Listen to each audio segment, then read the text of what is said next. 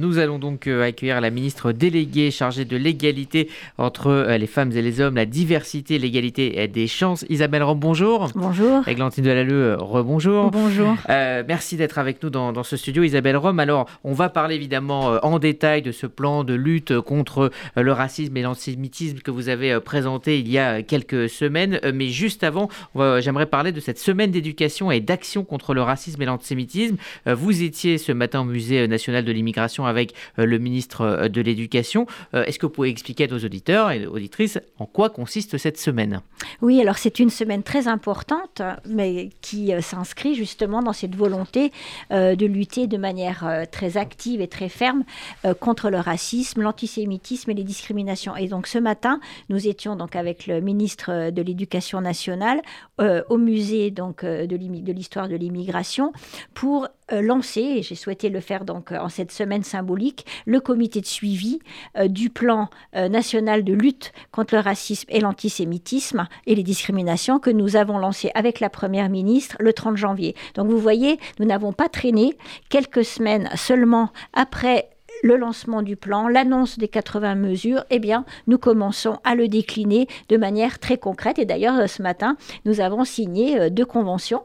Une convention avec le Musée national d'histoire de l'immigration et une convention avec le, le Musée de l'Homme qui met à disposition une exposition particulièrement intéressante qui s'appelle « Nous, les autres, les préjugés euh, et, et le racisme ». Euh, que j'ai pu d'ailleurs découvrir à Bordeaux et qui va être mise à disposition donc de tous les établissements scolaires. Donc voilà, c'est un, un lancement et euh, j'allais dire une, un ordre de marche pour vraiment faire en sorte que ces mesures euh, s'appliquent sur l'ensemble du territoire. Alors justement, on va s'attarder sur ce plan de lutte contre le racisme et l'antisémitisme que vous avez présenté aux côtés d'Élisabeth Borne fin janvier. Il y a cinq ans, Édouard Philippe faisait la même chose. Alors tout d'abord, Isabelle Rome, pourquoi un nouveau plan cinq ans après ? Alors, euh, ce plan était expiré déjà depuis deux mille vingt et lorsque je suis arrivée donc, à, à ce ministère, donc, euh, il y a presque un an, j'ai souhaité vraiment euh, élaborer un nouveau plan parce que, voilà, il faut oser nommer les choses. Le racisme, l'antisémitisme, les discriminations existent. Et donc, il faut euh, une volonté très forte, ce qui est celle du président de la République, celle de la Première ministre et la mienne. Et donc, euh, en quelques mois, euh, nous avons réuni euh, trente-cinq associations, travaillé aussi avec la Défenseur des Droits, la, la, la C N C D H, l'ARCOM, pour bâtir ensemble un plan euh, très concret, mais aussi en, en concertation, en co-construction. Moi, je considère que ces politiques publiques, elles doivent être justement concertées, construites avec l'ensemble des acteurs concernés. Et là, ce matin, ils étaient tous présents et je sens effectivement un élan partagé, une volonté de construire ensemble du commun. C'est-à-dire que, vous savez, sur trente-cinq associations, vous avez des associations qui ne sont pas sur les mêmes lignes, qui sont même parfois très divergentes. Eh bien, moi, je n'ai pas, je ne change pas de cap. Le cap, c'est le commun, c'est euh, faisons ensemble qu'il n'y ait, qu'il n'y ait plus de racisme, qu'il n'y ait plus d'antisémitisme, que ces discriminations disparaissent. L'enjeu, c'est le commun, c'est le lien social. Et justement, avec ce nouveau plan, est-ce que ça ne signifie pas que le gouvernement n'a pas réussi à faire diminuer les actes antisémites ou racistes en France aujourd'hui ? bah, Je pense que, de même que lorsqu'on parle du sexisme ou de l'égalité entre les femmes et les hommes ou des droits des femmes, bon, qui sont aussi un autre sujet de mon portefeuille, je pense qu'en fait, le travail est toujours euh, à l'ouvrage. C'est-à-dire que je pense qu'il faudra toujours continuer à lutter contre ces mots, même si, même si nous parvenons à les faire quasiment disparaître, il ne faudra jamais considérer que c'est acquis. Voilà. Mmh. Et c'est aussi pour cela que je suis très attachée à une mesure du plan qui consiste à, à, à rendre obligatoire des visites de lieux de mémoire pour tous les enfants pendant leur parcours scolaire, parce que justement, n'oublions jamais ce qui a pu se passer, n'oublions jamais les heures sombres de notre histoire, afin que nous ne puissions jamais revivre des périodes comme ça, et puis surtout euh, que des actes euh, de, de violence, que des actes de haine, eh bien il faut absolument euh, arriver à les faire disparaître. Et c'est pour ça que je pense qu'il faudra toujours être présent, parce que rien ne sera jamais acquis.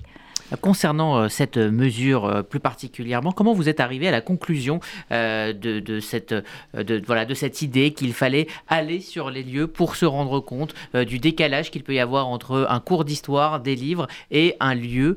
Qu'est-ce qui vous a amené sur cette piste ? Alors, je pense que ça a été euh, une, une proposition qui a été faite par euh, l'ensemble, justement, des, des participants à, ces, à ce groupe de travail, enfin, je veux dire, qui était un groupe de travail très actif, hein, justement, qui a préparé, qui a élaboré. Il y avait une trentaine euh, ce d'associations. Plan, une trente-cinq associations, trente-cinq. Voilà. Mmh. Et, et même, j'allais dire, moi, sur le plan personnel, j'ai, eu des expé- j'ai vécu des expériences comme ça. Euh, vous savez, moi, j'ai, j'ai commencé ma carrière comme euh, juge d'application des peines à Lyon. J'ai connu la prison Montluc. Euh, j'ai, eu, euh, j'ai même rencontré Barbie. Enfin, voilà. Et, euh, et voilà. Et il y, y a des lieux, il y a des moments que vous n'oubliez jamais. Plus récemment, Euh, je me suis rendue à, à, à Auschwitz à, avec un groupe de, de femmes, l'association Langage de Femmes.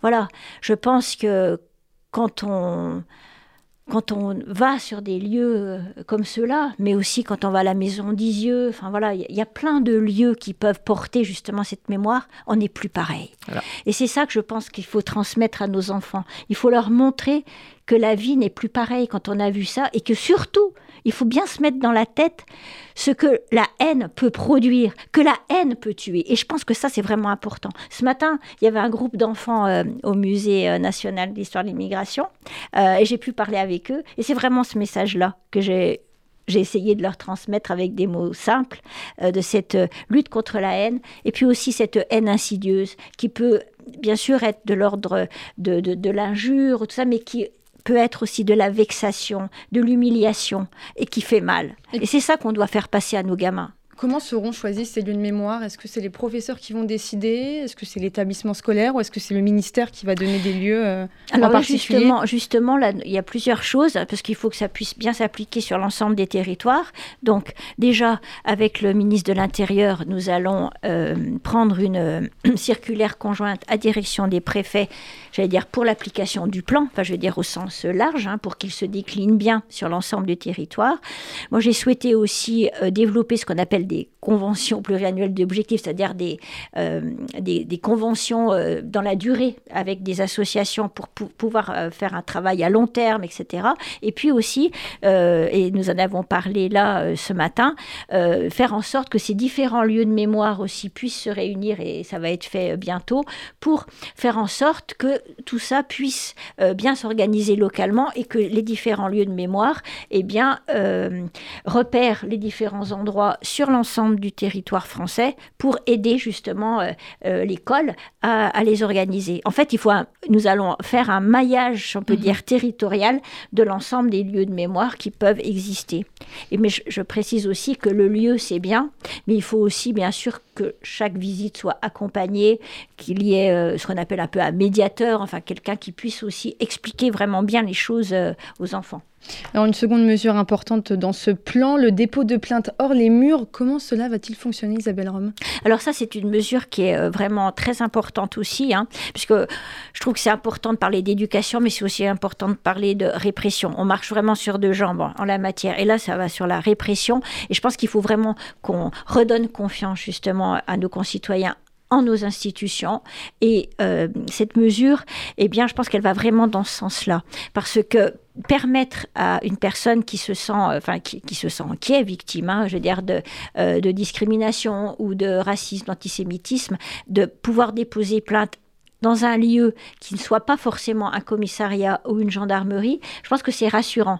Euh, par exemple, dans une association, euh, elle sait qu'elle elle peut venir d'ailleurs dans ces associations sans forcément avoir envie de déposer plainte, mais pour avoir euh, euh, un accompagnement, pour être rassurée. Et bien, et l'association peut faire la démarche, lui dire, mais oui, mais euh, ce que vous avez vécu, c'est un acte de racisme, c'est un acte d'antisémitisme, et nous vous conseillons de déposer plainte. Et à ce moment-là, la plainte peut être prise. Et je pense que c'est très important pour la confiance, et puis aussi parce qu'il ne faut pas laisser passer ces actes euh, racistes, antisémites. Moi, je pense qu'il ne faut rien laisser passer en la matière. Ça veut dire que pour les auditeurs et auditrices de R C J qui nous écoutent, si euh, certains sont victimes d'antisémitisme, ils peuvent maintenant se tourner vers une association et non plus aller dans un commissariat Alors, ou une gendarmerie. Voilà. Il faut aussi qu'on le mette en place, et ça fait partie justement euh, de... Mais c'est le but de, recherché. Hein. Complètement, voilà, ça, ça fait partie justement des, de l'articulation que nous allons faire sur l'ensemble des territoires pour que justement il y ait bien une articulation entre les associations et les services de police et de gendarmerie qui permettront savoir... cette, euh, cette mesure. Mais comment savoir vers qui se tourner? Quelles associations aujourd'hui pourront prendre part euh... à ce nouveau dispositif? Ben, alors, ça, vraiment, ça sera vraiment ça, aussi sur petit, le plan, hein. je pense, local, que euh, on aura justement toutes les associations partenaires euh, qui seront très visibilisées mm-hmm. et donc qui seront, j'allais dire, les relais euh, qui permettront justement cette, euh, ce dépôt de plainte. Isabelle Rome, vous, vous parliez euh, de répression il y a un instant. Les peines vont aussi être aggravées euh, en cas d'expression raciste et antisémite pour les personnes, sur les personnes dépositaires de l'autorité publique, comme les enseignants, euh, les policiers. Euh, est-ce qu'il était important de renforcer la réponse pénale? Est-ce que, euh, tout simplement, c'est ce qu'on dit assez souvent, appliquer la loi ne, ne suffit pas? Alors, en fait, cette, cette mesure-là, elle consiste en fait à aggraver les peines donc pour des, pour des propos ou des actes qui sont commis par des personnes, euh, justement, de, du service public euh, et euh, hors du public. Voilà, puisque existait déjà cette infraction, mais pour euh, des actes commis, des propos tenus, tenus euh, en public. Voilà. Donc en fait, nous avons voulu renforcer euh, cette répression. Pourquoi ? Parce que l'État doit être exemplaire. Et ça fait aussi partie euh, des mesures du plan que de faire en sorte que l'État soit exemplaire. Et c'est pourquoi, par exemple, euh, il est prévu que tous les agents euh, de l'État soient formés. Les...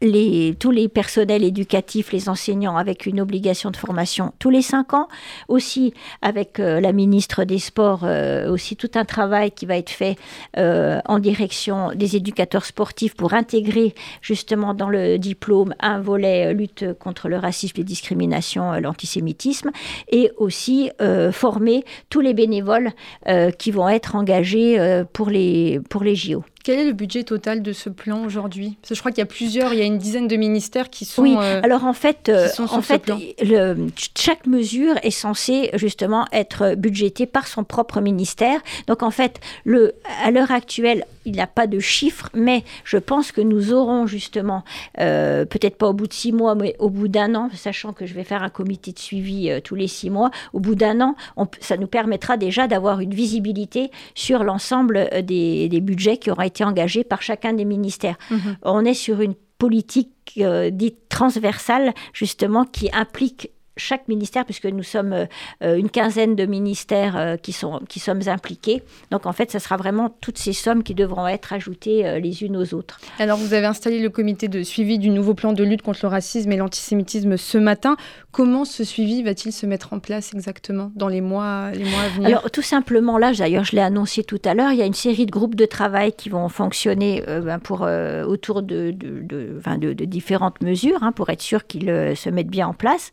Groupes de travail qui, forcément, vont comporter des, des représentants des autres ministères, mais aussi euh, des représentants de la Défenseur des Droits, euh, de la C N C D H, de, de, éventuellement aussi de l'ARCOM selon, les, selon le type de, de mesure. Et puis, euh, pour moi aussi, très important de, d'insister sur la déclinaison territoriale de ce plan. Et donc ça, moi, j'y veillerai particulièrement. Euh, vous savez, il existe euh, ce qu'on appelle des comités... Euh, Euh, de, de lutte contre le racisme et l'antisémitisme et, le, et l'homophobie. Donc, euh, au niveau départemental, il faut les redynamiser. D'ailleurs, chouette qu'on ajoute à cela discrimination. Il faut que ce, ce CORA, comme on, comme mm-hmm. on dit, euh, devienne vraiment euh, le lieu d'articulation de toute cette politique au niveau départemental. Voilà.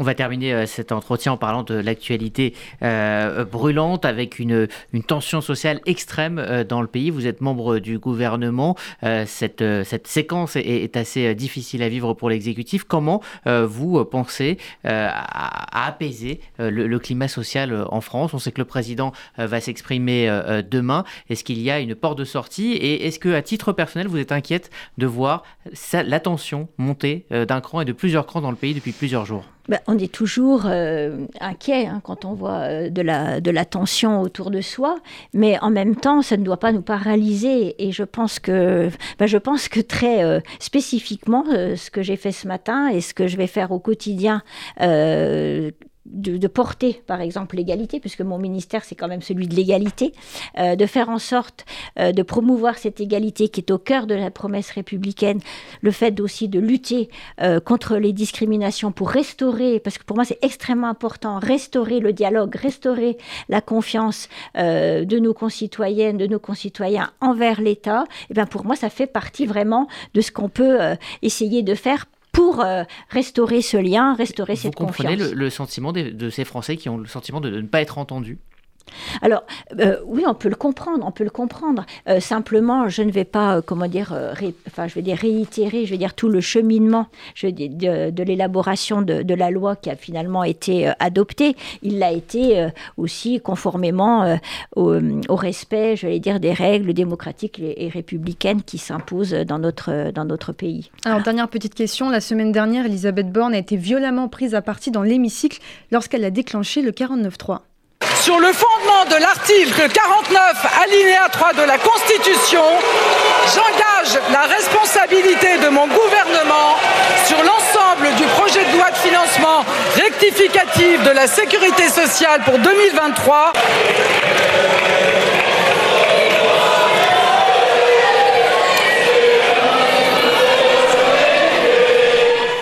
Alors, un niveau de violence rarement atteint dans l'hémicycle. En tant que ministre chargée de l'égalité femmes-hommes, Isabelle Rome, est-ce qu'aujourd'hui on peut se demander si le niveau d'invective aurait été le même si Élisabeth Borne avait été un homme ? On peut C'est la question le, qu'on peut se poser. On peut se le demander, effectivement, on peut se le demander... Euh... Ça a été c'est, très violent c'est, à ce moment-là. Que, c'est vrai que les femmes sont, euh, euh, et on l'a vu parfois d'autres, à d'autres reprises d'ailleurs dans, dans l'hémicycle, hein, les femmes ne sont pas euh, toujours euh, les mieux respectées. C'est ce que j'essaie justement de faire euh, au quotidien, c'est de faire en sorte que le sexisme aussi diminue. Je pense qu'on ne parle pas assez justement euh, du sexisme, c'est-à-dire que c'est pareil, qui va s'insinuer un petit peu partout. Mm-hmm. Hein, voilà. Même et dans l'Assemblée nationale. Même dans l'Assemblée nationale, je pense qu'aucun milieu n'est exempt. Euh, De, de, de comportements, de propos sexistes, hein, voilà. Et, et je pense que c'est euh, vraiment, vraiment important de, de lutter contre, contre ce sexisme qui est encore trop souvent ambiant. Voilà. Merci, Merci Isabelle, beaucoup, Rome. Isabelle Rome. Merci, Merci. Eglantine Delaleu, Isabelle Rome. Euh, donc, je rappelle que vous êtes ministre déléguée chargée de l'égalité entre les femmes et les hommes, de la diversité, de l'égalité des chances. Merci d'être venu sur R C J.